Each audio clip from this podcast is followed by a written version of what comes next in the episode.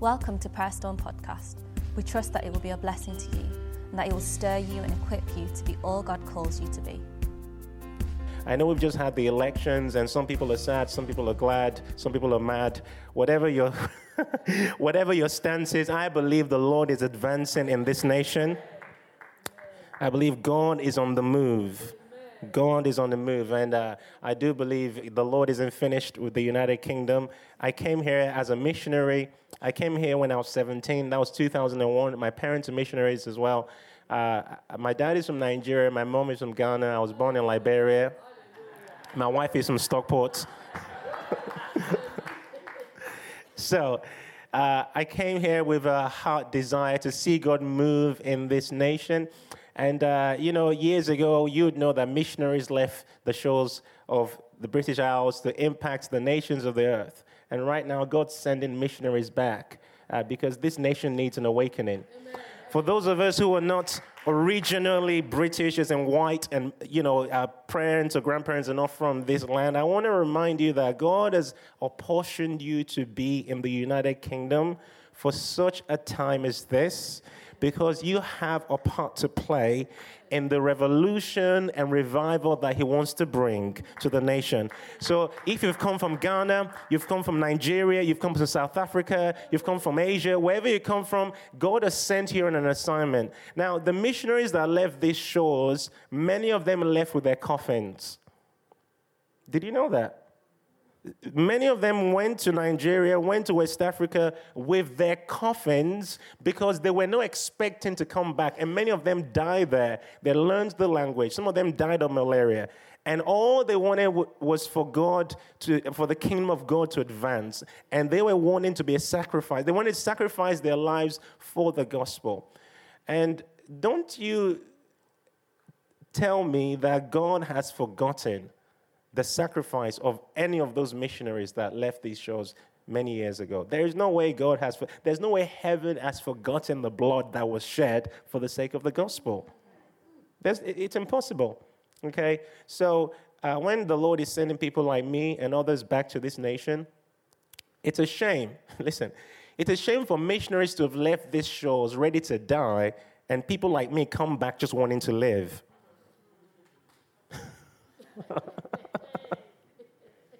We're here for a reason. And some people come here with offense of what the British Empire did, or they did this, they did. You know what? We're not living in that era anymore.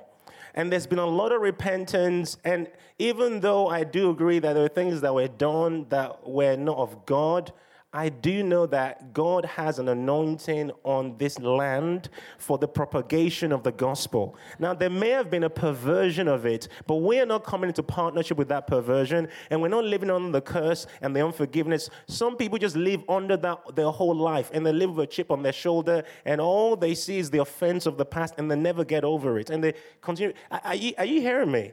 We gotta, we, have, we gotta move past that. There's more that God wants to do. And we're not living in that era anymore. God is a God of redemption, He's a God of reconciliation. Okay? Joseph was thrown in the pit by his brothers, but when he was put on that, on that throne and he was an influencer, he wasn't just living from the offense of the past. Are you hearing me today? Some black people in the room. We're not living by offense, right? You know, it's how everything is racism. You know, I am black, okay, and I'm, I'm proud to be who God's called me to. Be. I'm married to a white person, but I don't go around just living based on the fact that I am black. And any anytime I go into the shop and someone is horrible to me, oh, it's racism. Anytime, are you hearing me? Just, just throwing the racist card everywhere because I'm living with this chip on my shoulder from the offense of the past I never actually got over. So I see everything through the. Is, is anyone. I don't know why I'm starting my preach with this point, because it's unusual for me to start talking in this way. However, I am saying God has got an assignment for the people in this nation, especially those who have uh, uh, migrated here.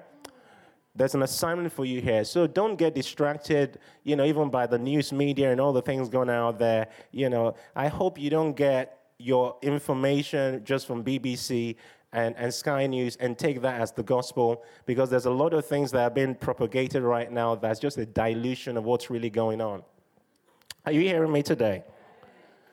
Heaven has headlines about the United Kingdom. Have you bothered to check into heaven's headlines today? Or, or is all you listen to is BBC?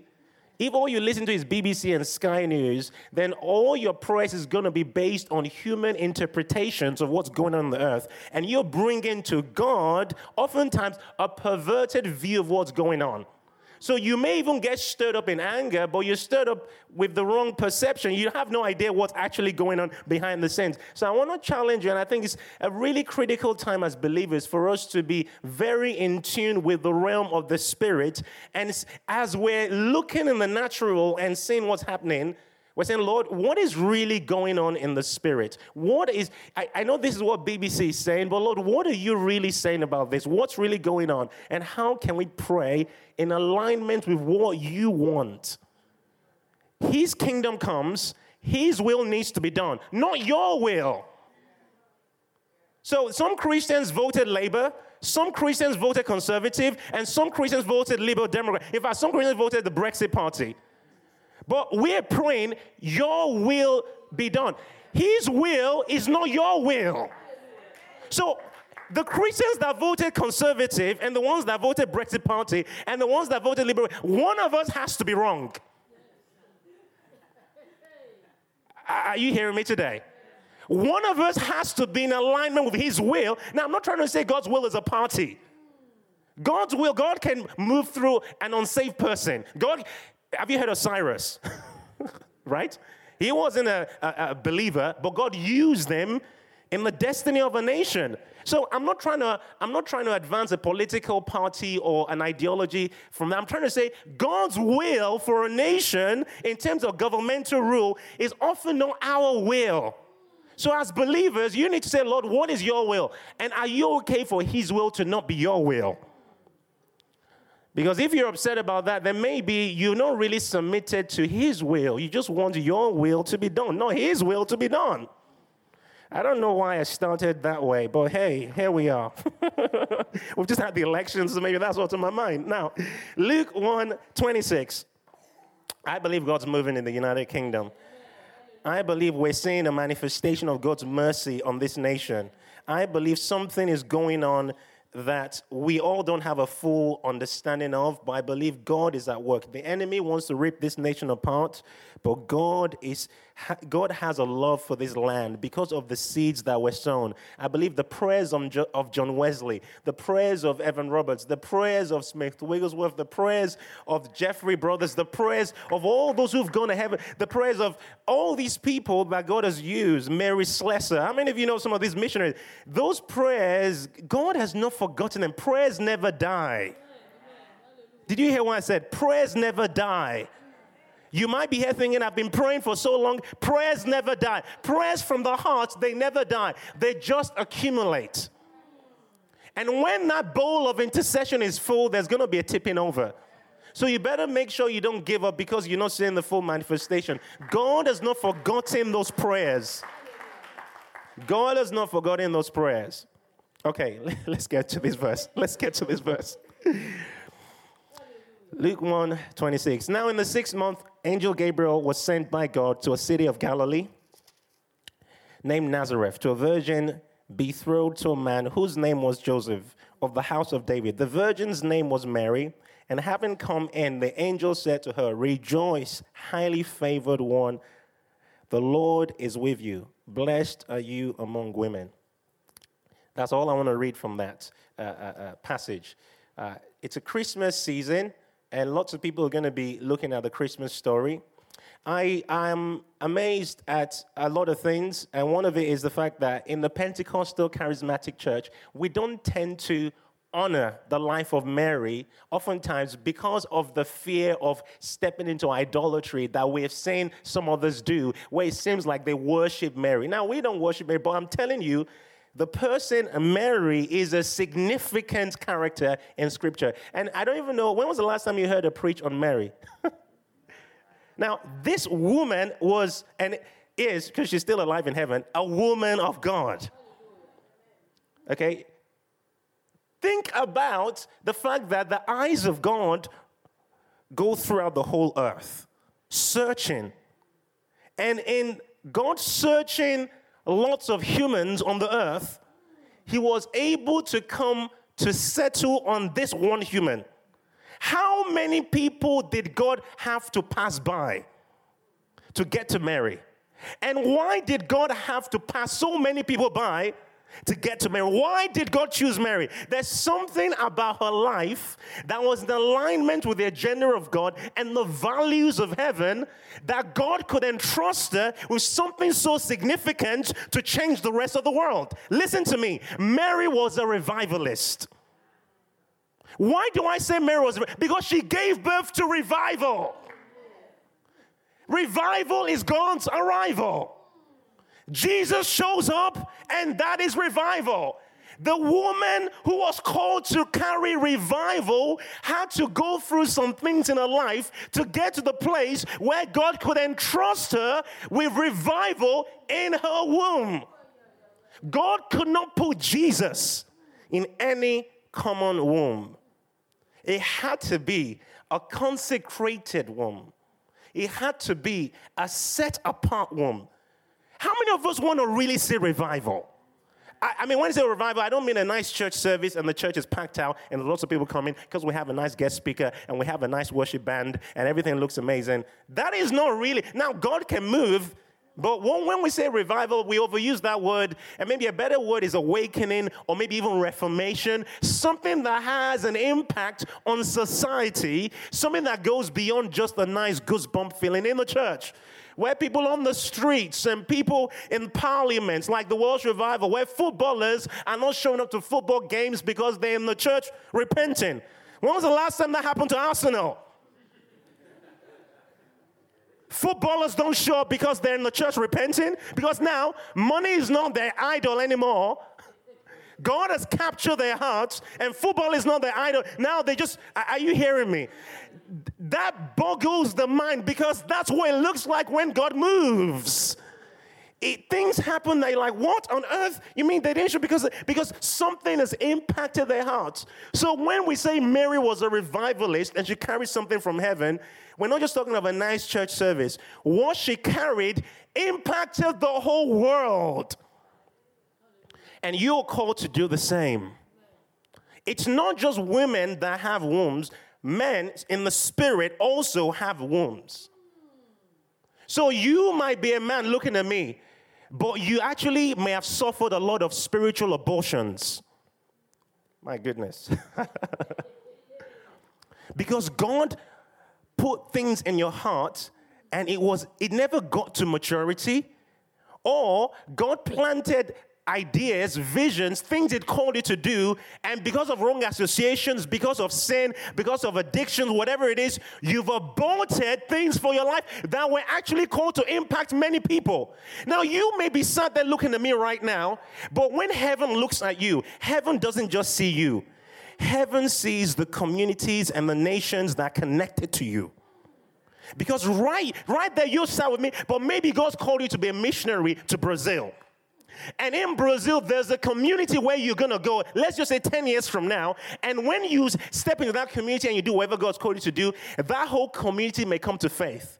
Now, you may not have a revelation of that right now, but God knows that 10 years from now, Brazil is going to be impacted. Somewhere in Brazil, there's going to be a thousand people that will come to Christ because of your testimony. When God looks at you right now, He doesn't just see you, He sees those thousand people locked up in you. Are, are, you, are you hearing me? So you're called to carry revival. You're called to carry something and be faithful to get to the end process and give birth to that thing. Why did God pick Mary? I believe because of purity. God wasn't going to put the magnitude of the seed of Jesus in just any common womb. It had to be a womb that was consecrated it had to be a womb that was set apart. It had to be a womb that was pure, no contaminations. The move of God that we want to see in the nation is going to come from the place of purity. It's going to come from the place of holiness. Some of you have aborted God's purposes for your life because of your agreement with darkness. You cannot carry the holy seed and mix that with all the ideologies and all the filth of the world. We're gonna see the Spirit of God poured out without measure when God can find a people without mixture. Mixing and matching what God wants to do with what the world is doing and trying to please the world. Okay, in the time we're living in right now, it's a difficult thing oftentimes to stand on the truth of what the Bible says because of the pressure and because of uh, all the lobby groups, because of all the voices and political correctness. But I want to sound this alarm right here because I know you've been through this as a church. You see this Bible? It would never be politically correct you have to settle that. As long as your heart is to please the masses and to please the media and to please everybody else, you're going to get to a place where you're going to start to water down what God really says, all for the sake of wanting to please people and so you lose your edge. Now, the point is not that you become a horrible person, that become a person that is just speaking all these words and trying to be uh, a bigot. That's not what I'm saying. I'm saying you're going to settle in your heart that the word of God is not going to be politically correct, and you've got to be able to embrace, and I'm going to get to this in a moment, the stigma that comes as a result of saying yes to carry revival.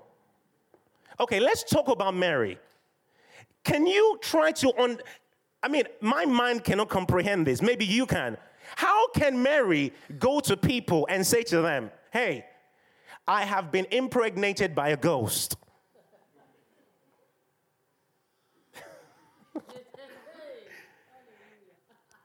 can you can you fathom how crazy that is to the natural mind. It's crazy to try to explain to anyone what was going there. See, there's some things God's doing that you will never be able to explain. And the more you try to explain it, it's like you're digging yourself in a ditch, and people are gonna see you as more crazy. Because to the unspiritual man, the things of the spirit is foolishness. And as long as you're trying to make the things of the spirit make sense to the man of the flesh, see, this is why you cannot argue someone into Christianity.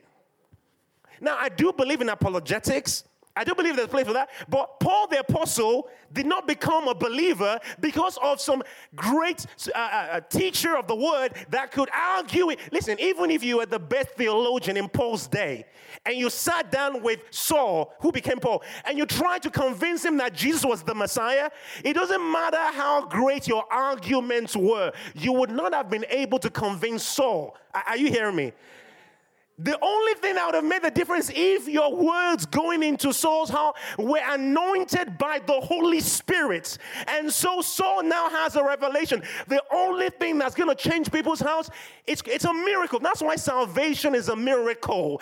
It's not just you arguing them into the faith, it's the Holy Spirit laying hold of their hearts. Now, yes, you need to know the scriptures. Yes, you need to know the word of God, but God moving in this community is not about your ability to communicate the gospel. Now, God wants you to communicate the gospel. You shall preach. We, are called to preach the gospel, but we get it wrong oftentimes and think it's, the, it's our ability to preach and our skill in communication that leads to the salvation. No. Read the book of Acts, read Peter's sermon on the day of Pentecost. Just read it it's not the greatest articulation you've ever heard of the gospel. It's not the greatest sermon in terms of what, I mean, we just have a record of it. And I guarantee you, if God were to be able to take you back in time and you were to be able to sit down in that meeting and hear Peter preach, you wouldn't think to yourself, wow, that's the best sermon I ever heard. There are preachers today that probably will outpreach Peter. When Peter preached that message, it wasn't about his communication skill. It was about the fact that before he preached, there was fire resting on him. So when he spoke, do you know what came out? Fire. And when he spoke, people's hearts were set on fire. So it wasn't his ability to speak, it was the spirit behind the words. So you need to understand things of the spirit would never make sense to natural man. Mary was not going to be able to explain to people who made her pregnant. Now look at what the angel said to Mary. Rejoice, highly favored. The angel didn't say, Rejoice, favored one. Says, Mary, you are, everyone say highly. when God says you're highly favored, that is a whole nother realm of favor. That is a whole nother dimension of God's blessing in your life. The 21st century church has a wrong idea, oftentimes, of what favor is. How is it that God said to Mary, You're highly favored? And now she's stuck with a situation where she's struggling to explain how she got pregnant. How is it that the Holy Spirit said to Mary, You're highly favored? And now she's a stigma and an embarrassment to a family. How is it that the Lord said to Mary, You're highly favored? And from the moment God said you're highly favored, her life starts to go downhill. Could it be that we have the wrong idea of what favor really is? Favor is not a nice house. Favor is not a nice car. Favor is not a big ministry. Are you hearing me today? Some of you are going through difficult circumstances and you're like, well, Lord, I don't, I don't think I have your favor. Listen, Mary was going through difficult circumstances, and that was the sign of God's favor on your life. Could it be that the difficulties you're complaining about is actually the favor of God on your life? Because you have to go through, oh my gosh. You have to go through the difficulty because of what is on the other side of the difficulty. And God, when He allowed you to go through that difficulty, He knew what was on the other side. And what's on the other side is your birthing revival, your birthing transformation. But all you're seeing right now is the difficulty. And so you think you don't have favor. But the difficulty is God actually, it's called the wisdom of God. He's blinding the eyes of the devil to what you actually carry. Oh my God. Listen, the wisdom of God, you have no idea. You have no, the wisdom of God blows my mind. Because Satan, one of the most intelligent beings that God has ever created, even did not understand the plan of God. God prophesied that the seed of, of, of, of the woman was going to crush his head. So, all through scripture, Satan is looking for that seed. And Satan is listening to the words of the prophets. So the prophets, they're prophesying. You know, a son is born. Yeah, what's it? A son, you know, Isaiah, you know the scriptures. a child is born, a son is given. You know, Satan is listening to the prophetic words and he's also studying the scriptures. So he's kind of tracing it. And then Jesus is born. If Satan had a full understanding of the plan of God, okay, let, let me just backtrack. So Satan tries to kill Jesus through Herod, he kills all the babies, and Jesus escaped because God hid him. If Satan knew where Jesus was, he would have killed him, right? Because he, his intention was to kill Jesus, but God hid him. And when John the Baptist identified him, Satan's like, okay, so this is the guy. Right? Are you hearing me? so all the arsenal of hell is now targeting Jesus. And their goal is now to kill him. But Satan has no idea that that was part of God's wisdom because he had to die so let, let me put it this way Satan helped God achieve his purpose. without realizing he had no idea about the hidden wisdom of God in the death of Jesus. Because the Bible says if Satan knew, he would not have crucified the Lord of glory. So that says he didn't know what he was doing when he did it. Listen, there are prophecies in the Bible. Satan heard them. And in fact, I was saying this to my wife recently. When you read the Bible, sometimes it's quite complicated. I don't know if you realize. You're reading those prophecies in Isaiah, like, what earth? Because God was speaking, but he was speaking in coded language. Are you hearing me? he released his plans and his mysteries through his prophets in coded language. So only those with a decoder, i.e., Holy Spirit, can decode what was actually being said that the ears and the natural eyes and the demonic eye cannot see. Are you hearing me today? So God hid his plan in mystery. And even though everyone is reading in black and white, they have no idea what God was actually saying and planning to do. So Satan became part of God's Satan Satan ended up helping God fulfill his plan. That's why he was embarrassed in hell. Because he had no idea that this is God's plan. The reason why I'm using that as an illustration is to show you that oftentimes God hides his purposes and uses the mystery of difficulties, circumstances, Mary, stigma, Mary, to hide what he's actually wanting to release in that generation. Because he's wanting to protect it and he's wanting it to get to a place of maturity. Not just conception, it has to mature in the womb and then it has to be birth. Some people conceive but don't get to the stage of birthing, all because they give up along the way. Comparing themselves with a Christian down the road that seems to have the favor of God. Lord, they're blessed. Lord, they have cars and houses and children, and Lord, I have none. Well, I guess I'm not blessed. Well, I guess you're not calling me. Well, I guess you don't love me. And you know what? Stop coming to church and stop dis- uh, engaging. And now they're offended at God. And that offense is the poison that kills the seed in the womb that they were carrying and had no idea about they were carrying all along. Are you hearing me? So God anointed and called Mary to carry something that would change the nations of the earth, the whole world forever. Another character in scripture that's similar to Mary is Hannah. Hannah was set aside to carry something of great significance that would impact the whole nation. And we're not going to read the passage because of time right now, but you can read this later on if you want. In 1 Samuel chapter 1, you read about um, Hannah's life. She is one of two wives. The first wife he says the first wife has sons and daughters.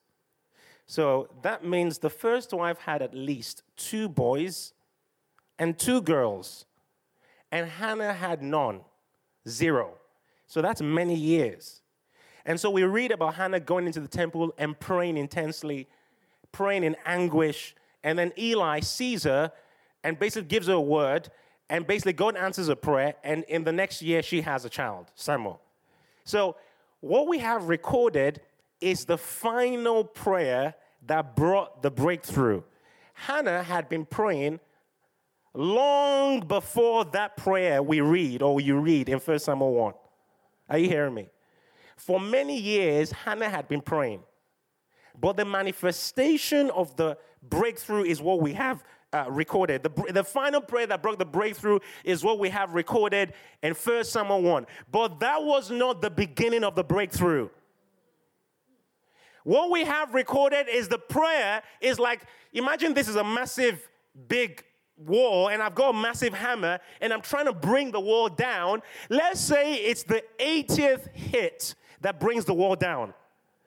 The wall actually didn't come down on the 80th hit. hit. The wall, the wall started coming down on the first hit. But the fact that I didn't see the crack in the wall, the fact that I didn't see the fact that the wall was weakening, does not mean every hit did not make a difference. So when it's now the eighth hit, boom, and the wall comes crashing down, it's like, wow, we have the breakthrough. Well, the breakthrough started from day one, hit one. Okay, day of Pentecost. On day 10, Holy Spirit falls. And everyone is speaking in tongues. Peter preaches, 3,000 people get saved. But Jesus told them to wait in the upper room. Now, today, when we pray, when we have our prayer meetings in church, we tend to pray for an hour or two hours, maybe 30 minutes. The prayer meeting they had in the upper room was not a two hour prayer meeting. It wasn't a three hour prayer meeting. It was an all day. I don't even know if they stayed on the night. At least, let's just say it was an all day prayer meeting. Now, if you went to a prayer meeting and you stayed there all day and you were praying, and the next day you stayed all day, by day three, you would be expecting that at least, having spent all those hours, you are now seeing visions of angels. Or you having some supernatural. Are you hearing me? If I said to you, I spent eight hours praying for three days, you'd be like, oh, what happened after the eight? Are you hearing me? They spent all day, day one, nothing. All day, day two, what? Nothing. All day, day three, Day four. By day six, some people are coming and meeting and probably feeling bored. Holy Spirit, you said you were going to come. Jesus, you, you said Holy Spirit was going to come. We have been praying all day, and I don't even feel a goosebump. And I am feeling sleepy. And this prayer meeting feels boring. Day seven, all day. Day eight, all day. Day nine, imagine you're a guy in the meeting day nine. You say to Peter, Peter, we've been here for nine days. And nothing has happened so far. Tomorrow is day 10. I've got a business meeting. and Peter, can I just excuse myself from the meeting tomorrow because there's this business deal I've been putting off for so long, and I'm just going to excuse myself from the prayer meeting tomorrow because I've been here for nine days and nothing has happened. Imagine you were that business guy. So you have no idea. You have been sowing all the seeds for the breakthrough that will come on day 10. And just before the breakthrough come, you abort it because of your own fleshly perspective of circumstances. You're looking through the natural eye and feeling through the flesh and thinking, I feel nothing and I see nothing, therefore nothing is going on. That's a lie. All those nine days, the realm of the spirit was being prepared for the tenth day. Day one, there was preparations in the spirit. Day two, God was conditioning people's hearts. Day three, He was breaking off all the fleshly desires. Day four, He was getting their minds right. Day five, He was showing them in scripture what He was going to do. Day six, things were being aligned. Day seven, day eight, day nine, everything was in order so that when day 10 came, they were in the right place to handle the fire. So don't you tell me the breakthrough only came on day 10. The breakthrough actually came on day one. It started there, but then was manifested on day 10 because they went through the process. Hannah was called to go through God's process. And the process was God actually closed her womb because of the magnitude of what she was called to carry. Do you realize the meaning of the name Hannah? The meaning of the name Hannah is God has favored me with child. How can your name be? God has favored me with child.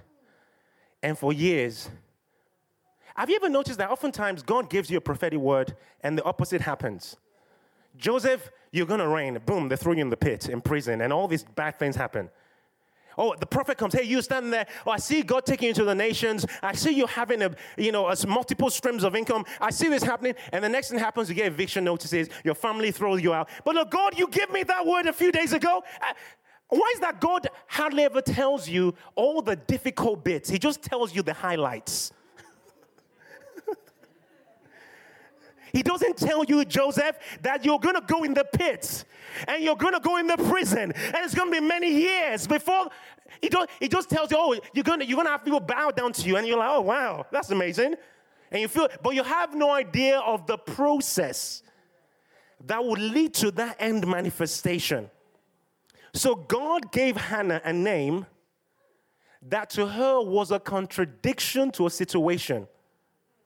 But it was actually God bringing a separation in her life because He was about to bring her to a place of elevation, to a next dimension. The contradiction in the situation was a picture of a consecration and a separation that was meant to bring elevation to the next dimension. So all she could see was contradiction. But what God could see was a new dimension. What are you singing right now? Maybe you came here depressed because you are not just singing right. Your vision about your life and your children and your circumstances is only earthly vision. Yes, I know they've done this and done that and done that, but have you actually seen it from another dimension as to what's really going on? I, I don't know if this ever happened to you where you go into prayer depressed and almost upset with God. And then you come out on the other side, the situation hasn't changed, but all of a sudden you're different. You feel more courage, you feel more faith, you feel more excited. And in the natural, nothing has changed. But actually, you have changed. And because I have changed, and now I have the right perspective, the situation ends up changing. Hannah was called to give birth to quality. The other wife gave birth to quantity. And in the quantity, you can think there is a lot of productivity. But actually, heaven is not just after quantity, Heaven is after quality. And oftentimes there's a lot you have to go through to birth quality. Okay, can you name me any of the children of the first wife? No, because the Bible never mentioned any of their names. We don't know any of their names, but we know she had a lot of them. Hannah, on the other hand, we know Samuel. How is it that Samuel and all the other children of the other wife, Samuel and all those other children, they all had the same father? But we only remember the name of Samuel. Why? Because no one remembers what comes easy. when you're called to give birth to significance, it's not just an easy journey to get to the place where you're able to birth that significance that God is calling to give birth to. The process is often intense. And there are times where you would want to give up.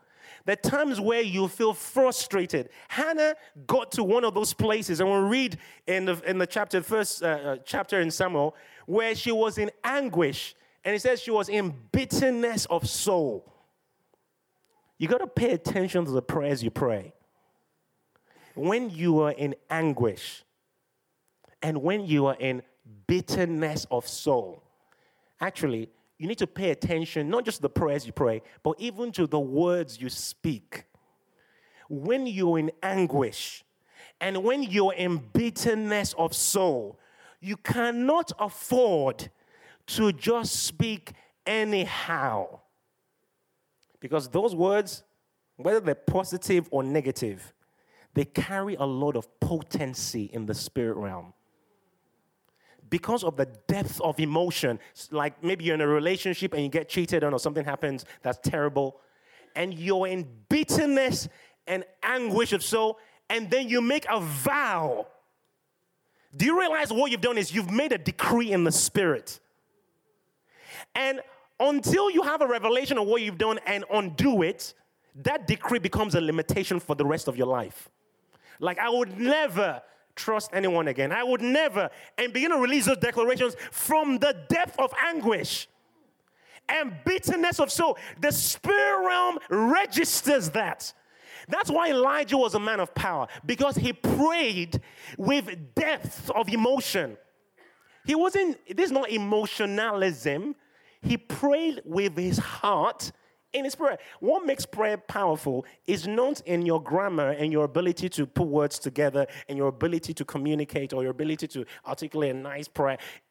God is not impressed by your English because God doesn't speak English.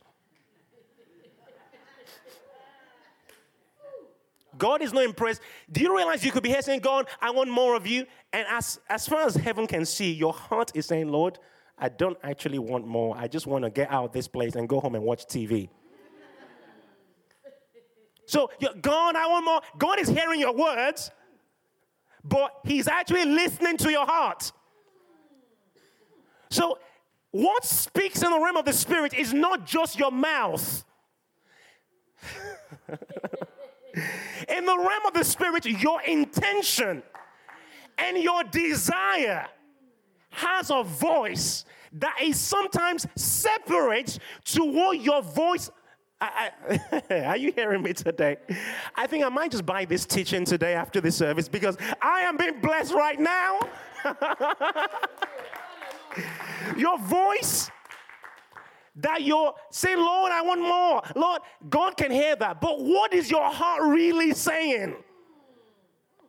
God cannot be deceived. You can deceive me and I can deceive you, but we cannot deceive the spirit realm. Angels are watching and demons are watching, and they can see plainly what's really going on. So there's no point trying to hide. Let's just be real. So the prayers that bring about a shift are not just well crafted prayers in, in words and grammar and all that. What heaven is looking for is the heart behind the prayer. That's why Elijah was powerful. And I believe that's why Hannah's prayer brought about a breakthrough because there was a depth of emotion behind everything she was speaking. It wasn't empty, it was deep, it was heartfelt, and it was real. If your prayers do not move you, why should heaven be moved? If you're not bothered, okay, Pastor John said we're gonna pray for Wimbledon. Oh yeah, Lord, bless Wimbledon. And you're just doing it because the pastor said to, your heart is not there. Why would heaven be moved and bothered if you are not bothered? You're just going through the motion.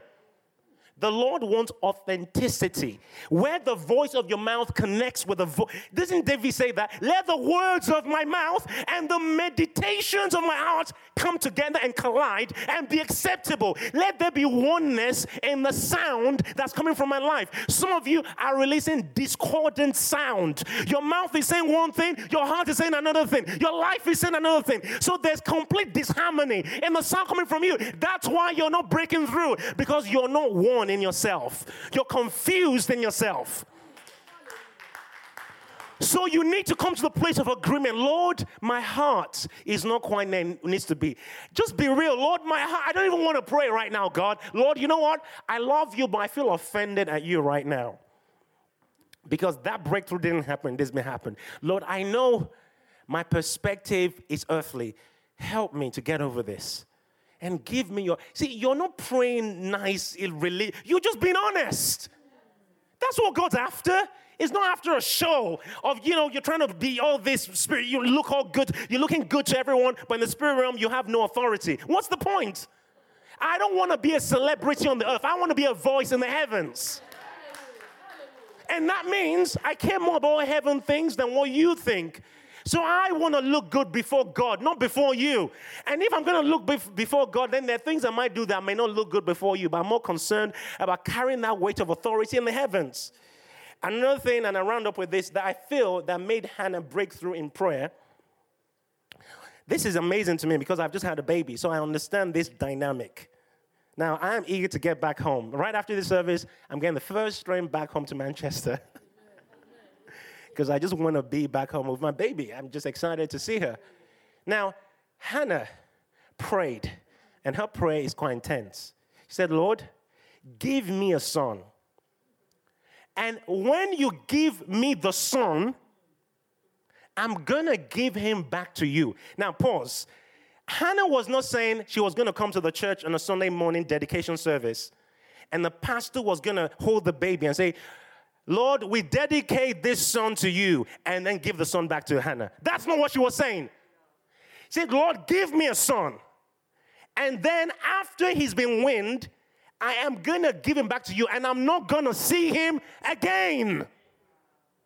Now, can you appreciate the weightiness of that prayer? Mothers in the room, imagine you've carried a baby for nine months. You wanted this baby so much. And then you gave birth to the baby. And after winning the baby, you went and left the baby at the pastor's house, never to see the baby again. Maybe only once or two, twice a year. Uh, do you understand? Uh, are you hearing me today? So the prayer ended up stepping into a place of breakthrough because Hannah died to the very thing she was desiring. Do you know sometimes your prayer requests can become your idol? Do you remember Abraham? He wanted a son so much, God gave him the son. And then one day God said to him, I want you to kill the son. Abraham got up in the morning, took his son, took the wood, and they start to walk. God says nothing to him. Now, you think that God would have seen Abraham's willingness to obey when he got up when he took his son, when he took the wood, and oh yeah, Abraham, I believe you now. No, no, no. God let him keep walking. And then he got to the mountaintop. God saw that he was willing, but God didn't stop him. God let him keep going. And Abraham put the son on the altar, and God didn't stop him. And then Abraham lifted the knife. As he was about to kill Isaac, God only then said, Stop, Abraham. Now I know. God didn't say, Now I know when Abraham got up. He didn't say, Now I know when Abraham was walking. He didn't say, Now I know when. He only said, Now when Abraham lifted that knife. Do you know why? Because as Abraham lifted that knife to kill Isaac, in that moment, Abraham had already killed Isaac in his heart. So there was no point to go through the physical manifestation now because he had already done the deed. That's why it says in the New Testament that Abraham, as though he received Isaac back from the dead, really. Because he had killed him, the very thing he craved so much. You see, when you start to walk with God, there's some prayer requests you used to pray every day. It's not that they're no longer your prayer requests, but it completely now changes because God has done a work on your heart. And it's not that you don't desire that breakthrough, but the way you go about it is completely different because now it's not an idol. You've died to it. Death is a pathway for elevation. There will be no resurrection without crucifixion. You want the glory? You have to die. And that death process is not easy. And I believe some of these lessons from the life of Hannah and Mary are so key right now. Especially as we enter this Christmas season, everyone's talking about Mary. Just remember, God is wanting to raise up people like Mary that would carry the what heaven is praying. See, Hannah was praying for a son, but heaven was pregnant with a prophet. And heaven was so pregnant that it was just looking for an equivalent uh, uh, uh, life on the earth that could bear the weight of what heaven was about to release. And in this Christmas season, as people are talking about Mary and Christmas and Jesus and all that, I just wanted to keep this at the back of your mind that God is looking for people like Mary. God is looking for people like Hannah that will give birth to the revival that Wimbledon needs, that London needs, that the nation needs, because many of you sat down right now, the nation's tied to your destiny. And your disobedience would affect the people that are called to you. And your obedience will have a great impact as well. So, how about I say, Lord, whatever it looks like, just make me everything you've called me to be. Shock me now out of my complacency, Father. I don't want it to be too late. Do it now. Wake me up from my slumber, cause me to see things correctly, and help me submit to your process. Amen. Thank you for tuning in to Prayer Storm Podcast. We hope you have enjoyed today's edition. For more information and teaching, and if you'd like to get connected, please visit www.prayerstorm.org.